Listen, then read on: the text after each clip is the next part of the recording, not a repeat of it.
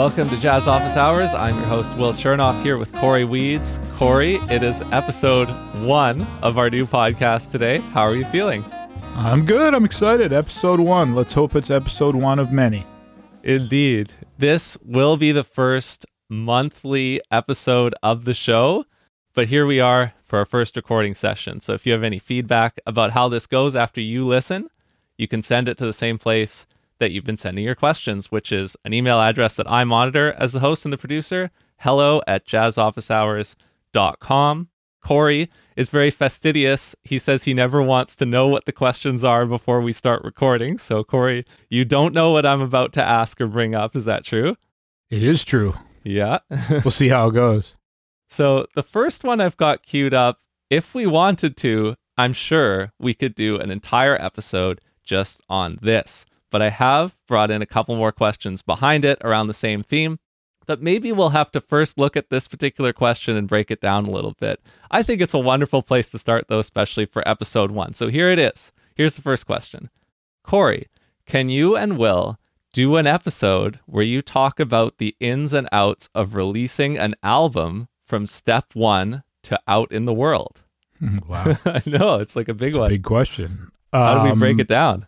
Yeah, well, that's uh, it's a it's a great question, and it's something that I deal with pretty much every day of my life.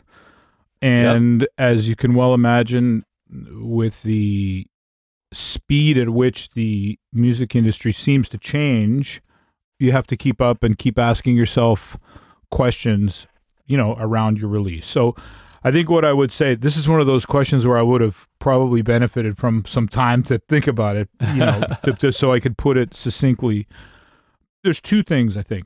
First of all, you have to figure out what your goals are and what your expectations are. Why are you releasing a record? Well, what's the purpose of you releasing a record? And that sounds like a silly thing to say because, like, oh, I want to release my music to the world. Isn't it obvious? But that that's not really what I mean is it something for example that you are you have an expectation that you're going to financially like this is a financial risk for you therefore uh, you are looking at it as a as an investment and you are expecting a return on your investment? Are you a new artist that's like i'm sort of looking at like yes recouping my investment would be ideal but i'm looking at this as the as my entry point into the industry to introduce myself to people uh, and so I'm less concerned about, you know, the financial or the monetary reward or payback. So I think those are some things that need to go into your thought process when you're putting out a record. I think the second thing is knowing your audience. You know, a lot of people that come and hear me play because I'm playing straight ahead music. Logic says that a older demographic means more of a CD buying demographic. Now, it's not to say that I don't have young listeners, that's not what I mean, but you don't want to pigeonhole yourself or you don't want to think narrowly about that, but I think you have to be realistic about it. And there are many things that come in to why you need to ask yourself these questions. Are you going to do press and publicity? We could do a whole episode on that. Yeah. Uh, if you are going to do press and publicity, who are you going to use? That means you're going to have to have X amount of CDs pressed. Are you going to do radio? If you are going to do radio, radio stations in the states and in Canada still require physical copies, you know, in order to get the, your your music played. So these are all decisions that you need to be making sort of simultaneously uh, while, you know, producing your record. Yeah. So those are some of the immediate business decisions that you should start thinking about right away. Yeah. I think it goes without saying that your biggest concern should be practicing, rehearsing, making sure that you are going to put out the best product possible. Start talking to people about studios, start talking to people about engineers. Who are the engineers in your area? Who are the people that you've heard? What studios have you heard about? Start start doing some research ar- ar- around that. Do you want to have a producer? And do you value a producer? And if you don't know what a producer does, find out you know, and I can talk a little bit about that. And I personally really like having a producer and I like being in the producer chair because the, the, the, job of the musician is to focus solely on making the music. And I happen to be one of the lucky people who can do a lot of things at the same time. a, a lot of people have that ability but don't want to utilize it. They want to be concentrating on making music and have somebody else making all the other decisions. Now that doesn't mean musical decisions all the time. It means did you get the piano tune? Please pay the. En- I'll give you the checks, but please make sure the engineer has my credit card number. Please make sure the piano gets tuned. Please make sure you order lunch. Please make sure you do a schedule. Please make sure you come in and tell me I'm out of tune. Please come in and tell me that tune's too long. Please come in and tell me that everything sounds great. Let's move on. You know, I had Steve Kaldestad, who's a good friend of mine and a great tenor player, and I wanted him to sort of produce my record with Harold Mabern. And it was invaluable to me because he came in. We had been on the road for two and a half, three weeks.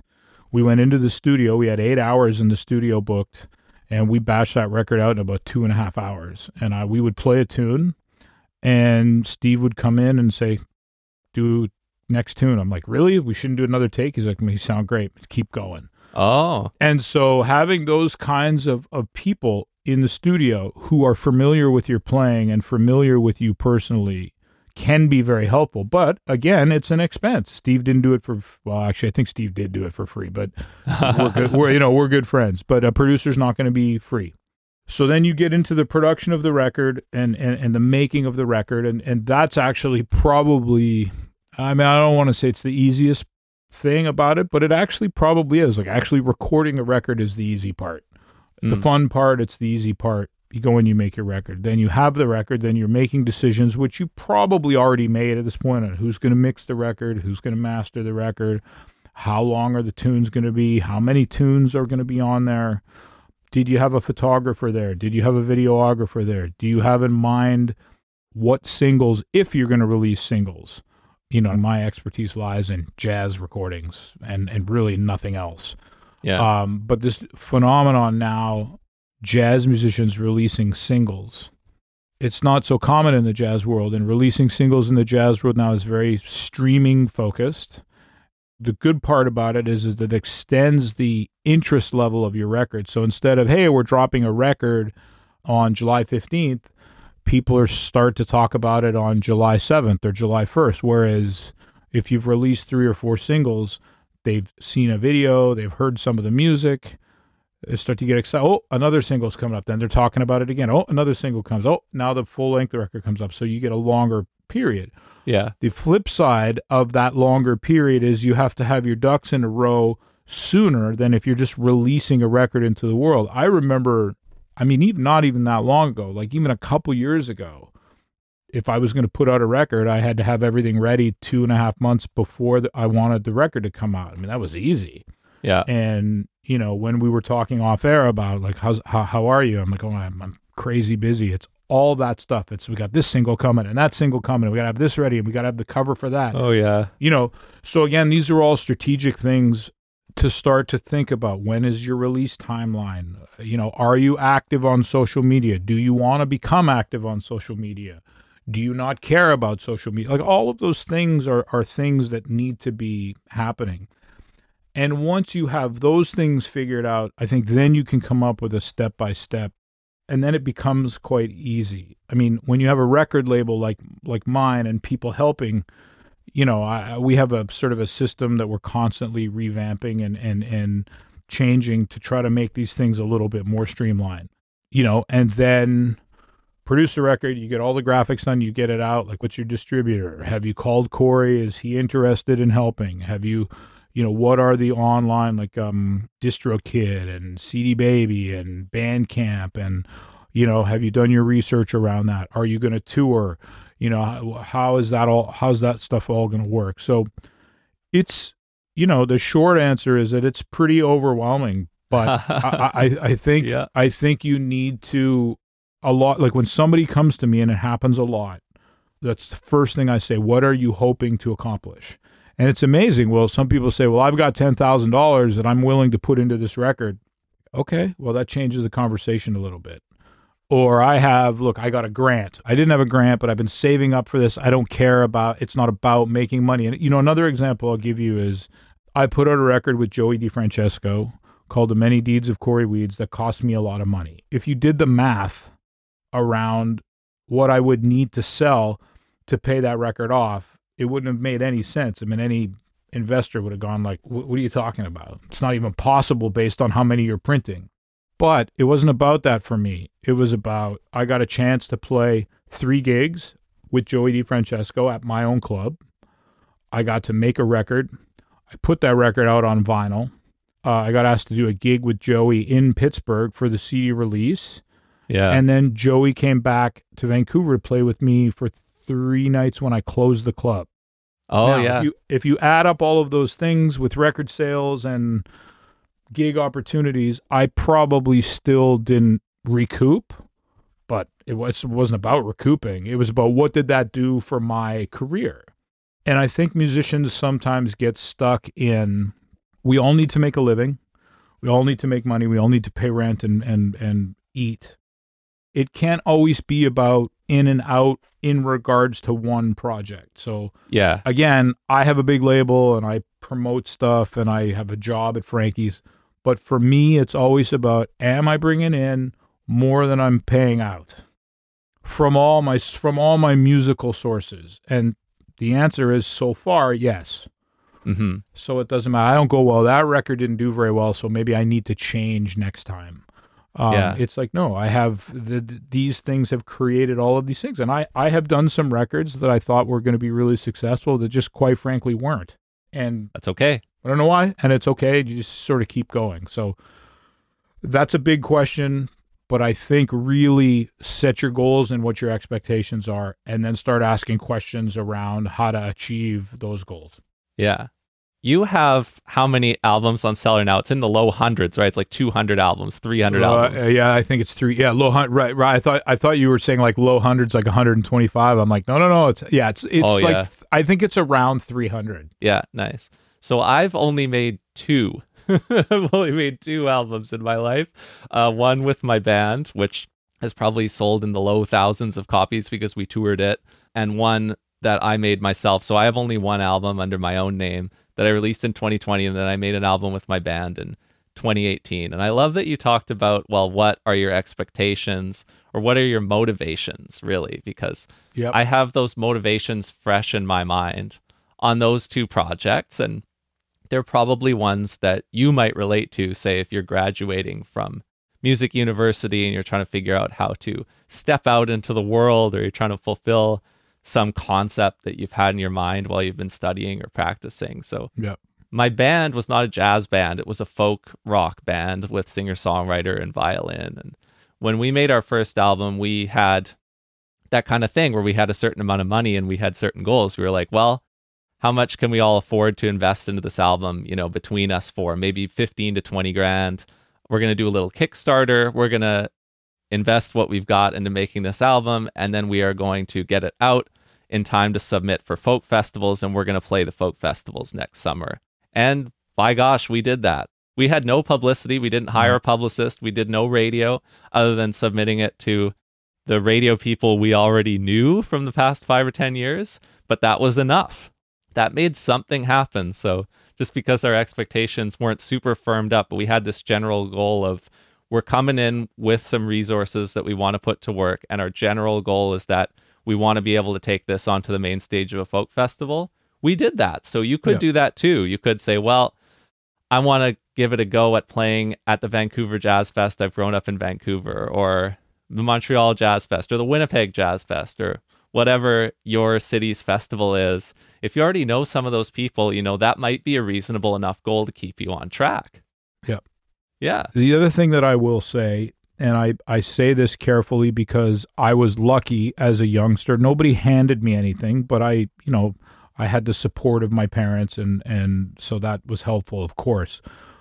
But uh, you- you get out what you put in Yeah. in every aspect, but sometimes that means financially, and that's just the way it is. If you want to do something, you know, you can get grants, but it took me a long time to start getting grants personally, I put my money where my mouth is. I went and borrowed a bunch of money from the bank and spent it frivolously, and I ended up doing okay. But you know, I realized very young that I was going to have to put something into, you know, like that Ross Taggart record and that Bruno Hubert record, the first two on the label.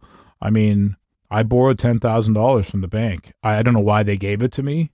but they did. And that's so, you know, that wasn't somebody handing me money saying, here, we think you're going to do really well. We're happy to give you money or a grant. So I think you should also prepare yourself for that. I mean, you know, and nowadays you have crowdfunding, which I have. I have mixed feelings about, but I have used it to great success, and there are grants, but it's often, and I, you know, I see people who I know have the money or have some resources that don't want to use their own resources. And that's always confused me. You want to further your career, but you want to do it with somebody else's money. And I brought this up one time at a business of music clinic, and somebody said, Well, that's what you did. And I was like, Okay, I'm not going to get offended by that because I know what you're referring to. Is yes, I have Factor, and yes, I had just gotten a Canada Council grant, and yes, I had an investor at the Cellar, several um, who loved jazz. But I said, the thing that you're missing is that they just didn't fall from the sky. I didn't have them before I decided to take the risk. I took the risk and built those relationships and then had them. And yeah. there's a big difference. You know, to, again, no jazz business for dummies, to each their own. But I think you have to be willing the the days of oh I'm really talented and I just want to focus on the music and I'm really good and so money's just going to come. Uh, it doesn't work like that. Totally. In, in, in the everyday world, you know, there are yeah. some labels that still sign artists and pay them well. Um, there are some people who are extremely successful on social media and crowdfunding who make livings off Patreon and who do, and that's all beautiful. But generally, and e- even with crowdfunding stuff, and even with Patreon, you, there's an investment by you, the artist, to get to that level. And I think some people, especially younger people, I think they kind of forget that a little bit. Absolutely, yeah. I mean, even just for me, for myself doing rhythm changes, right? I mean, I am starting to build a small, small subscriber base, but the amount of time and effort and money that I've had to put in up front is not even close to being recouped by that. But it can be over time, but that's that's the way if you're doing that sort of thing, that is the way it's done. And any album that you make is a version of this model. There is an yep. upfront investment required. What mixture of time and effort that's going to be for you is ultimately up to you and there's infinite possibilities. Yep, and you you kind of touch on this a little bit and I'm I'm not even using you as an example cuz we're doing this show, but again, it's about setting your expectations for yourself. It's a slow build. I think the the initial reaction, like when I saw your stuff coming out, I'm like, wow, man, Will's really like battling a, you know, he's he's walking a, a very steep slope. and I, I only said that not because I wanted to be discouraging, but because I'm like, it's you, it's a steep slope. But you've obviously set your expectations realistically and understand that to do anything, especially in Vancouver, but to do anything that's like this takes time to build. I'm not criticizing young people. It's just the way the generation is with all of this like immediacy. Everybody thinks it should happen really quickly, and it doesn't happen quickly and you're going to fall down and you're going to make a mistake and you're going to lose some money and you, you know you're going to learn some things along the way but if you again if you set your expectations realistically and set out you know to achieve those expectations don't set them too high but don't also don't set them too low um, then I think you, you, you, there's a way to have success in this industry, whatever whatever you do, whether it's putting out a, a, an album or a podcast or um, whatever it happens to be, you know. So the slow growth sometimes, eh, I, eh, I deal with it with my radio show. You know, I mean, I, I do my radio show for fun, and I'm sometimes disappointed that I only see 15 people on there. It's like, well, what is the point of this? You know, what am I doing this for? And it's like, well, because 30 people listen later and maybe next week you'll have 20 and then maybe in a couple weeks you have 50 and maybe not but it's it's fun and i feel like i'm kind of doing something to contribute to the scene and to help my own mental health because I enjoy doing it and it's a good time. So again, set your expectations when you when you're doing a record, know what your expectations are. And they're allowed to shift. It doesn't mean they can't shift. But you need to set some expectations and some goals and then sit down and budget it out, you know? Yeah. My other favorite thing that you said is an important consideration at the beginning is you said the best possible product. This is on the musicianship side to make sure that you're coming in well practiced and you said in the position to make the best possible. artistic product. And I love that you said best possible because there's other ways you could say that. Like, you make sure that you are going to be great. Like, that's another thing that could be said, but you didn't say that. And I think saying best possible is the best way to go. And like, so on my jazz album, on the only album I've made under my own name, you know, I recorded that in 2015. So I was a teenager when I recorded it. It is the best possible product that I could have made at that age. Mm-hmm. It's not the most amazing album ever, but it's special to me because it's the artifact I have of where I was at in that sure. year, 2015, and with those people. And, you know, my friends who recorded with me, they were also teenagers and now they're doing amazing things and they're going to go on to do other amazing things. So it's special that I went out and cut this album that is really revealing about where I was. And so it means a lot to me to have it. So even though I did know, wow, I'm really still early in my journey, there was still an, an artistic motivation there for me. And that, that can be true for you too. And I hear this from some younger musicians too, where they're concerned about not being ready to record or something like that. And, you know, maybe you're not ready, but maybe the metric of whether or not you're ready is about whether or not you feel like you have something to capture at this time, not about yeah. meeting a bar that is like a fixed standard of the quality of your playing, but yeah. it's about how do you feel about this thing you're doing and is it worth capturing and how do you do the best possible treatment yeah. of that no it's you said it perfectly i mean i still every time i do a record i'm like oh i'm not ready for this what does that mean like you know my first record as a leader was done with my favorite rhythm section in the whole world. And I listened back to that. I'm like, oh my God. Oh. it was an important thing for me to do, you know, and from that came another opportunity. And when I look around in my house of CDs, I don't see any of those there. They're all gone. You know, each one of my records is gone. So it's like I, I've had to learn as an artist just to say, I don't make those decisions. Like, I think sometimes like it's I don't want to say it's easier for me, but I'm not like I'm not going to write a symphony. I'm not going to write a suite. I play straight ahead music, so I don't feel like okay, I did this record and now I'm going to like think really deeply about sculptures and how it art affects my life and come up with this really hip sophisticated concept for my next record. I'm just going to, you know, I'm just going to play standards. I'm, I'm you know, I think we talked about a couple weeks ago. Like my most successful record might in fact be just Coolin' that just, just came out. Like it's and I don't want to say it was a throwaway. That's not it at all. We I worked very hard on that record, but it's funny. I mean, it, and you said it perfectly. Like it can be a document of where you're at at that time, which is really important, and not ready for who or for what. Like exactly. You know, don't compare yourself to Trane and Charlie Parker and just compare yourself to yourself. And and if you feel like you have something artistic to say the only person's decision that that is is yours. It's nobody else's decision. And if your record doesn't sell or nobody likes it then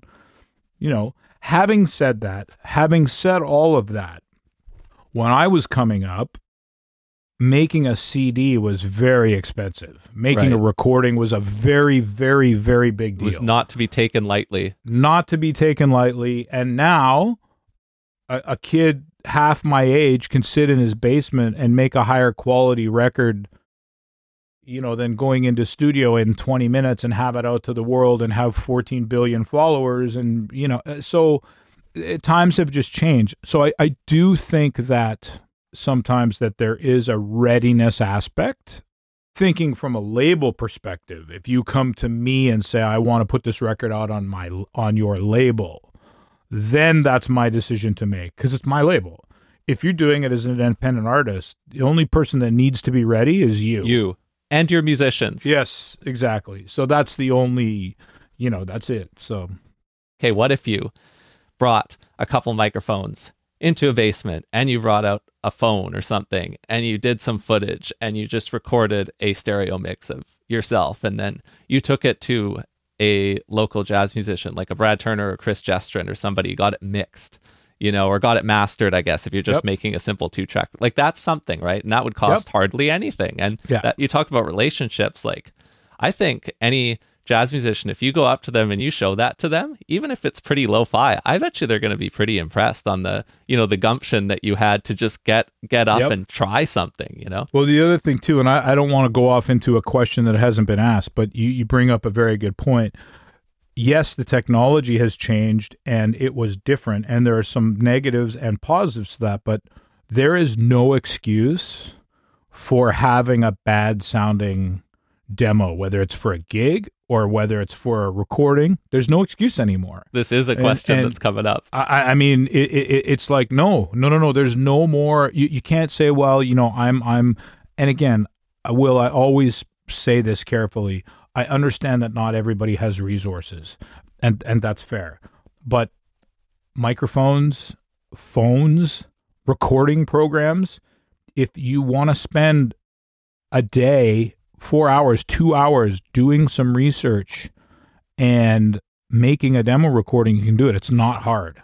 Yeah. And you can do it on the cheap. And th- so there's just no excuse for stuff to sound bad anymore. So here's There just isn't. a statement of that for a specific case, I guess. Here it is. Okay. I'm a young student considering making a demo to send to venue bookers here in Vancouver. I'm wondering if I should spend some money making a high quality video of my band.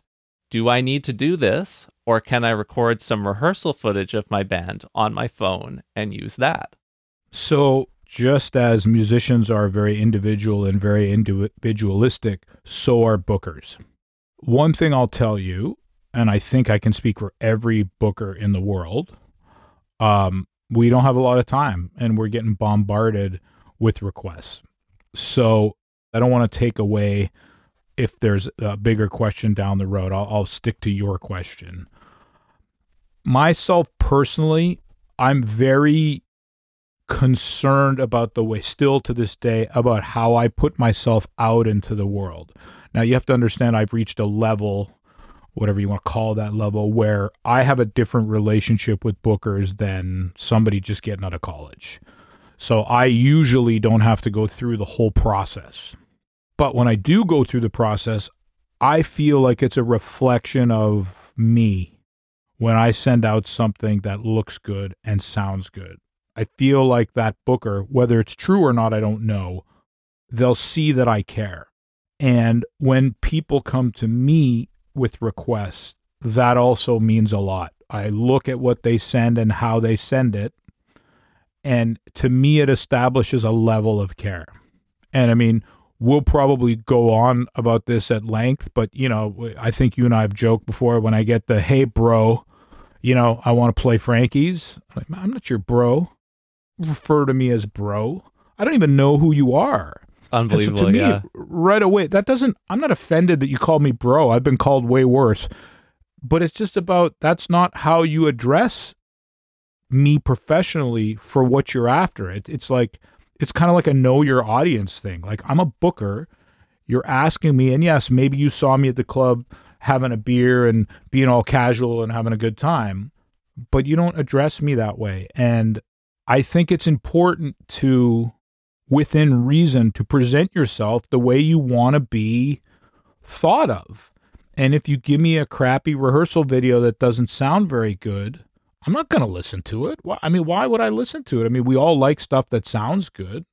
But having said that, the other thing to even back up even further is again, we live in this world of immediacy. And really, what musicians do, it happens all the time. I probably have four of them sitting in my inbox. They want to send one email to 70 bookers. Yeah. And that doesn't work. So why don't you email me first and say, hey, Cory or Dear Booker or whoever, if you don't know me, and say, hey, I, I would like to make a submission. You don't have a submission process on your website. Um, you know, what would you like? I have a form email that I would send back saying, here's the way I like stuff. I don't particularly need to see a video. I only have two minutes. My personal opinion is it takes more time, but I think you need to, again, what are you trying to do? Like, are where what what what's your two? Are you, if if you're in Vancouver and you're trying to get a gig at Frankie's, then you should take the two minutes it's going to require and email Frankie's and say, hey, I'd like to make submission. How do you like stuff? Yes, I think that's I- the takeaway. I would get right. That's the takeaway. I would get right back and say, hey, I don't need documents and MP3s. Like just tell me who you are. You know, tell Yeah. me who you are. So I think the the perspective that the question was asked from, I think, matters a lot, and I think it is a pretty solvable thing. But I think the key problem is the thought that you need to make some generic piece of content that you end up sending out to Yeah. a bunch of people, and I think that's not going to work as well as maybe No. some other things that you could do, and especially if you're asking from the perspective of a younger musician or a student in a local Yeah. music scene. Like, what if rather than trying to figure out how do I make the perfect generic demo recording that I can send to generic venue, you actually think about which venues in particular do I want to play? Which kinds of music get presented there? Do those match what I play? Maybe they don't. And then maybe you don't have to write off playing at that venue forever, but maybe you say, okay, maybe not this time. I'm not going to start with that venue. Because, of course, it's easier if I wanted to play at Frankie's, if I can talk about how I just played at Second Floor Gastown and the Jazz Fest and Tyrant Studios, right? Yeah. So if you start with the venues that are more simpatico to what you play, like let's run with Tyrant Studios for an example, because I was just there recently. If you go there on the Fridays or Saturdays late at night, you can see the kinds of groups that are playing there. Maybe your friends play there. Maybe you can ask your friends how they got their gigs there. Maybe you can find out what the booker there wants. And then you can take your time even and go back to your own band and be like, well, maybe we can record one of these tunes that really sounds like one that would do well at Tyrant Studios. And then you can write to the booker and you can tell him, like, hey, my friends just played at Tyrant recently. So there's one kind of nice check mark. Yep. And then two, I have a band and this one tune that we play feels like something that you might like. And you know, that's two because then you're writing to a person, right? And then three, you can have produced that particular thing and then send it to them. And that that would have a very high likelihood of working. Yeah, that's I mean, that's taking it another level Yeah, to another level, which is which is okay. I I don't know that you need to spend. Here's we I think finding middle ground from that. Like here's another thing. I'm a curator. That's what I do. That's why Frankie's pays me and I do what I do. You know, and and Bonnie is doing second floor and so she's a musician yeah. you know, as far as jazz in the city, I'm a curator. I want to know what you want to do. And you also need to understand and hopefully have trust that if you don't present me exactly what I'm looking for, and Will, I don't know what I'm looking for. I can't, I don't wake up in the morning and go, I'm looking to book this. You know, come to me with your concept. Now, I will come back to you and say, okay, you got a quintet. That's great. You're new in town or you haven't played before. Frankie's only does guarantees. Happy to give you a quartet gig on a Thursday night. And if you do well, then we can look at doing a quintet. Yeah. The odd time I'll offer less money, but I really like to try to get away from doing that because it's fairly standard. You know, and I have some restrictions on the administrative side that aren't important here, but I think it's important that you pick what you want to do. I, I'm not, I mean, by all means, if you want to adjust it to the venue, and this happens with me because I'm Cory, the straight ahead guy. So people will say, oh, I'm thinking of doing a tribute to Paul Desmond, even though that person doesn't play like, I mean, it's like, dude, you don't need to play like Paul Desmond to get a gig at Frankie's. Like, what do you want? what do you want to do? Okay. And the conversation is going to be around, okay.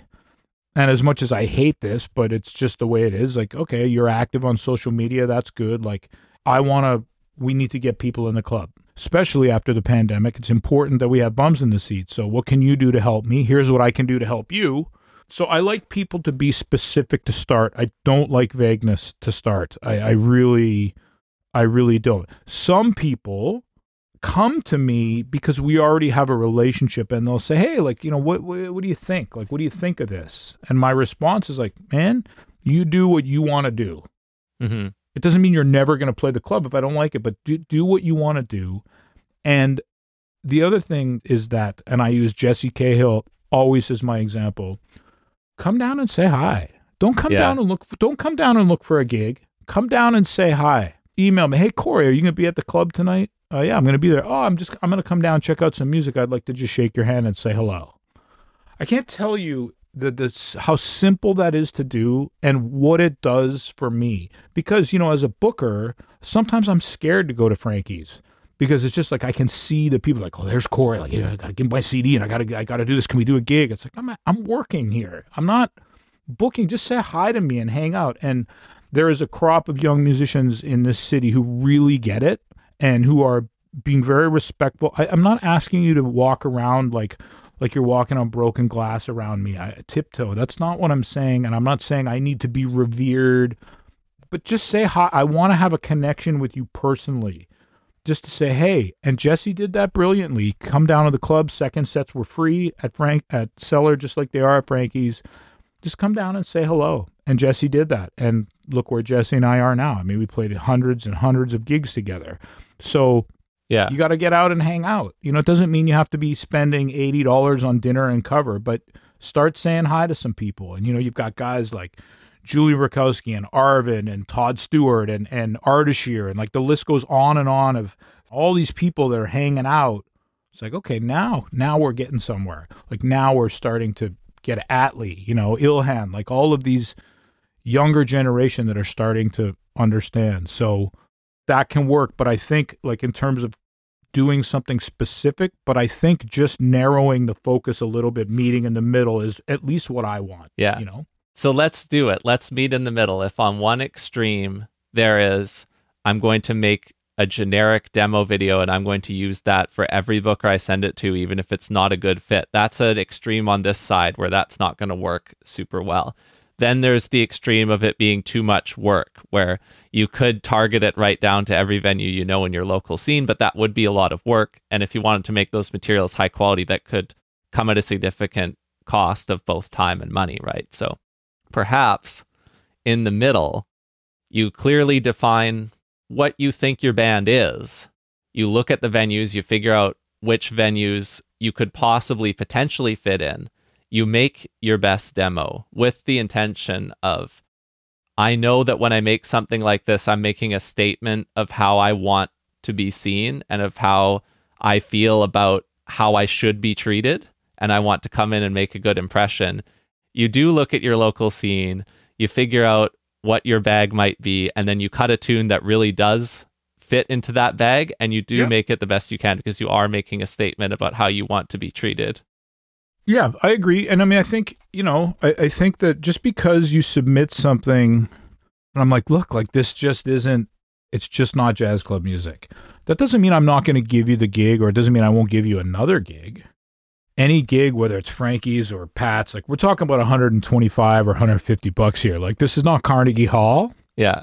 Know what you want to do. And it doesn't mean you can't not do that thing and do something else. Like it, it doesn't mean you can't be like, uh, I don't know, like Dave Sikula, who can get up and play Wes Montgomery music and then get on stage with Steve Smith or any number of other people and play out. Mm-hmm. The key is sort of getting known on the scene as what you do. And again, I'm not going to banish you from playing any of my places because I'm pigeonholing you into thinking that you can only do one thing. But yes, like the 8 East crowd is not playing at, at Frankie's, but that's a pretty clear division. Like it's pretty obvious as to, and vice versa. So it's pretty obvious as to why. And the wonderful thing now that it's so active is that there's like a dozen venues in the middle of that spectrum yeah, too. Totally. So I still am a believer that you you you do what you want. You you play what you want to play and you represent yourself how you want to represent yourself with less of a focus on well how do i get a gig with cory or how do i get a gig here or how do i get a gig there I think it's more about hanging out at those places, getting to know people, establishing relationships than it is. yeah, you're right. Demo is going to be. That's where you, know? you meet in the middle. Is where you stop. It's where your focus shifts away from oh how do I make this booker happy. Yeah. Which, you know, is a thought that can cross your mind and can give you some useful information. But if you prioritize that too much, you're maybe missing something that's more important, which is, well, what am I bringing to the table? at yeah. this venue for this booker. Focus on how you can bring your best stuff to the table rather than what might make this person happy. Yeah. Nice.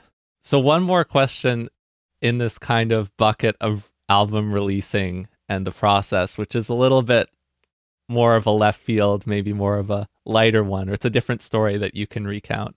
Okay. How did you get a distribution deal in Japan for Cellar Music?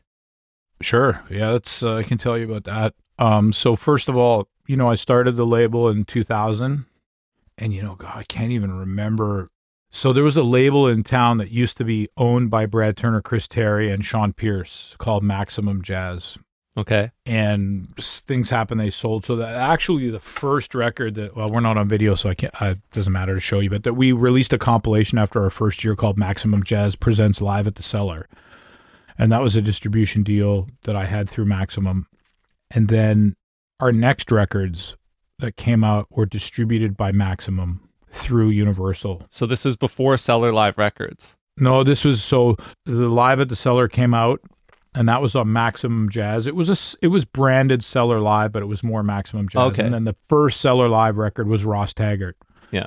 And I was trying to get Maximum Jazz to take it on as an imprint label, which at that point they weren't interested in. Um, so they distributed for us. I can't remember how long that went on for. Not very long. Then we were distributed by Festival Distribution, which was Jack Schuler and then we were distributed. I think then we went to Allegro, but I, you know, I can't even remember. There might have been somebody before that, but Festival. We were with Festival for a long time, which was local. But while this was going on, I got reached out to by a company called Superstop. Um, they reached out to me, and uh, we had done a Charles McPherson record. We'd done, I think, the Lonnie Smith record at that point and this was life changing because, you know, and it's still like this today.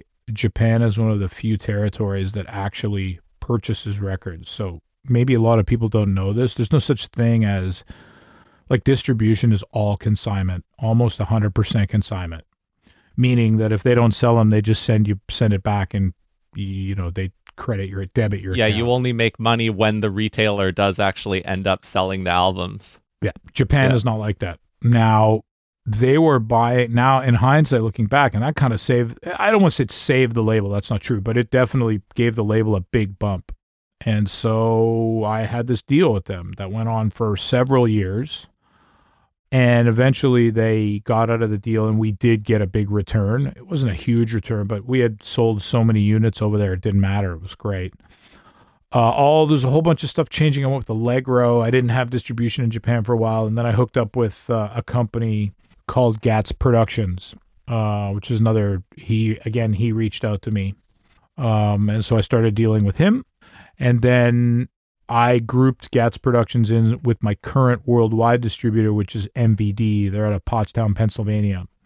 So the short answer to your question, how I got the deal, was they reached out to me things have changed in even in Japan. Um, so it's not quite as uh, you know, it's not quite as easy as it once was. But they love music, they love jazz, and they still buy records. So that's how I got it. It's just kind of fluke. Um, I also work with a company called King, and they are more on the archival side. Um, they released a couple of records on Cellar Music. We got a exclusion, a contractual exclusion for a couple of our records because we thought that King would handle them better, uh, which they did. You know, most of our sales are North American. The archival stuff, you know, has expanded the reach a lot. Um, MVD is more of a U.S. North American focused distribution company. They'd probably hate me if they heard me say that, but it's true. The numbers speak for themselves.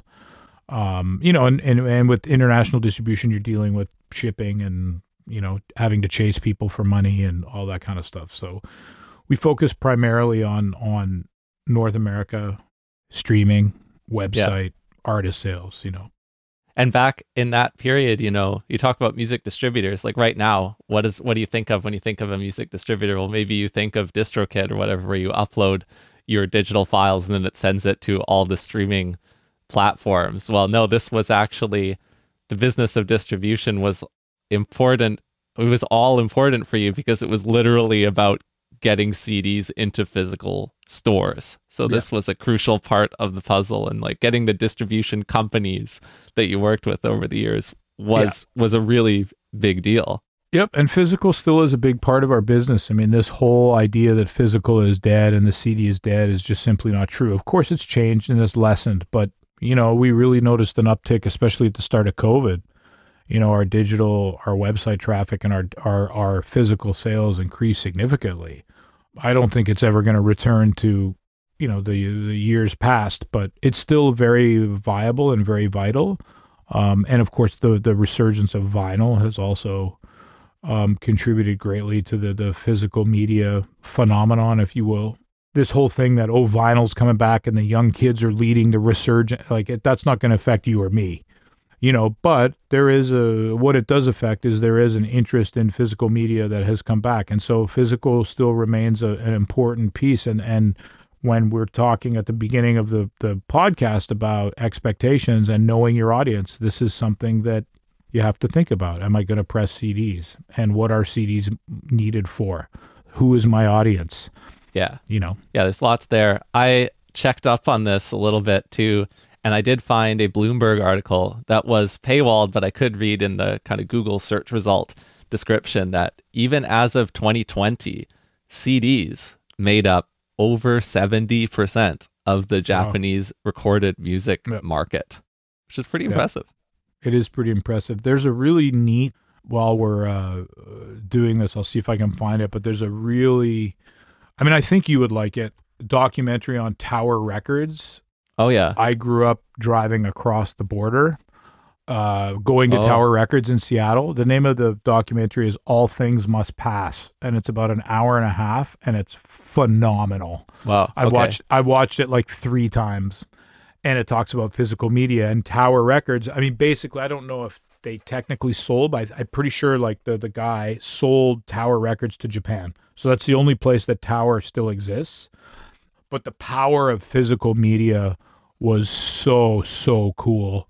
Uh, uh, just the power of, of just everything that it did. Like Tower Records single handedly revamped this one desolate area of downtown Manhattan with a store uh, it's a phenomenal watch. It's as I said, it's called All Things Must Pass. It's a really really cool doc.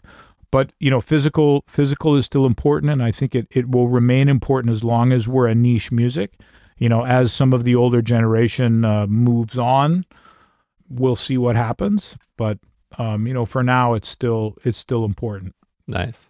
So that was a really cool episode because you did bring it back around. And I think it was a really nice introduction to a lot of themes that will continue to come up as we keep diving into some of these questions. We focused a lot on album production and even just album concept and mm-hmm.